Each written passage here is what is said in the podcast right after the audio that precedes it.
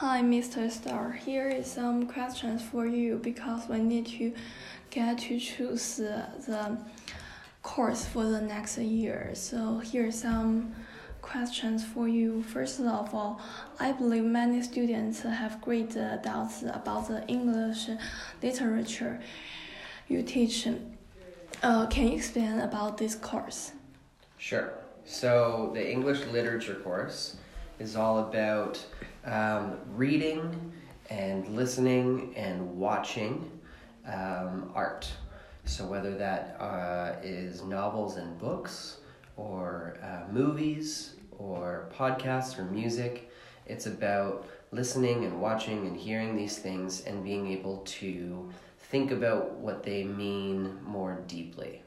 So, instead of just what's kind of on the page or screened in front of you, what do those things mean, or how do we use those things to think more about the world?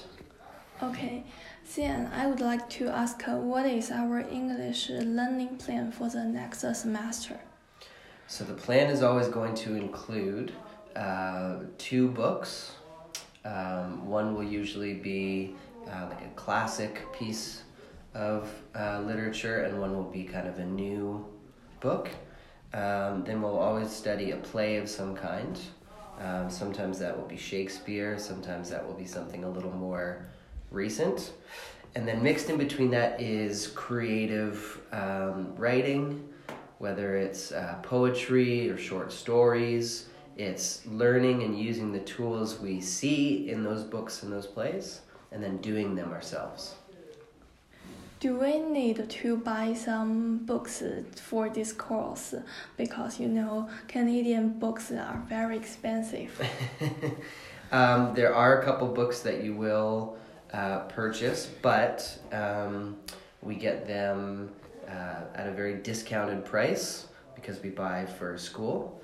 Um, and they're purchased by the school and then taken from your uh, tuition. Okay. Uh, what about the extra uh, extra books after the school we need to read. Do you think it uh, helps us English, or you can recommend some books for us? For sure. Um, there's always going to be like an additional list of resources.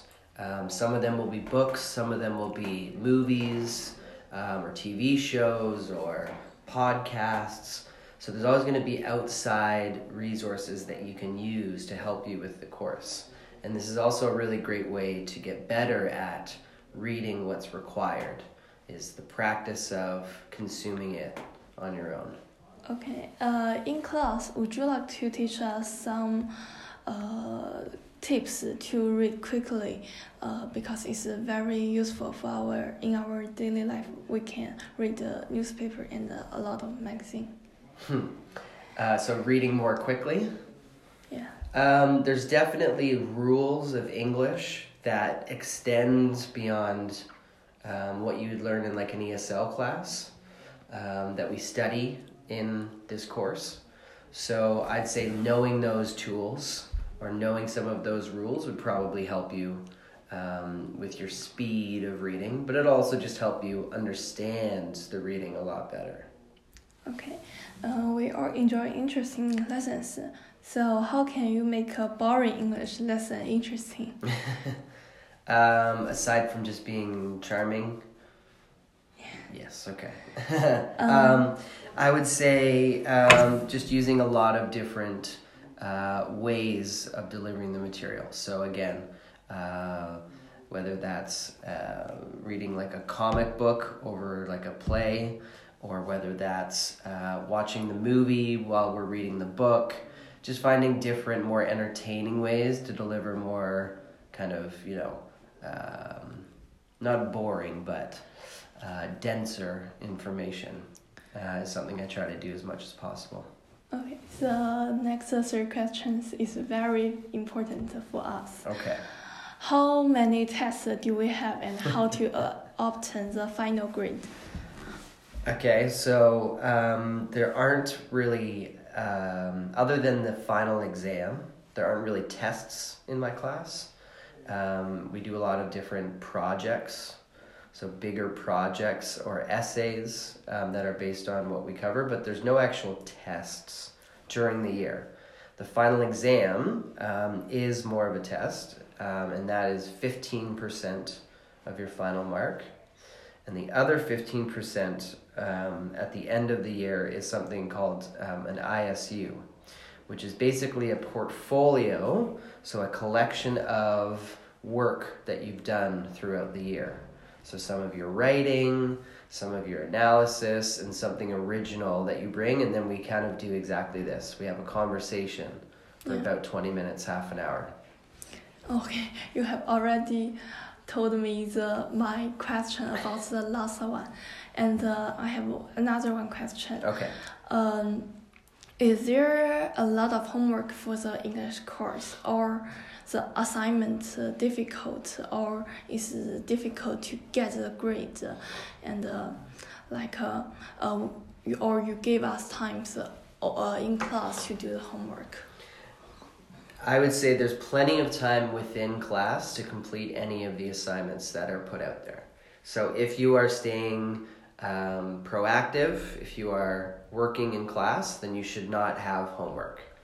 Um, as far as getting a good mark, the thing that's different about English uh, in this course is that um, there's no formula. It's not math class where it's you do it this way and there's a right answer or even science where it's based on you know facts english is all uh, what we call subjective so it's open to opinion so the thing that is more challenging about getting a good mark in english is that a lot of the work is done by you so you have to think about your answer or think about how you're going to approach an assignment or a project my job is to kind of steer you in the right direction but the actual work and the thinking itself has to come from you. So that's very different from like math or science, where the teacher tells you how to do something and then you either do it correctly or you don't. This is more the teacher tells you the ideas or like the content and then you navigate it yourself. Okay, thank you for you to join me my interview, and I will share my interview uh, recorder to other students, and uh, it's a good way for you to uh, to save the time for explaining to a lot of students. Thank you. Bye.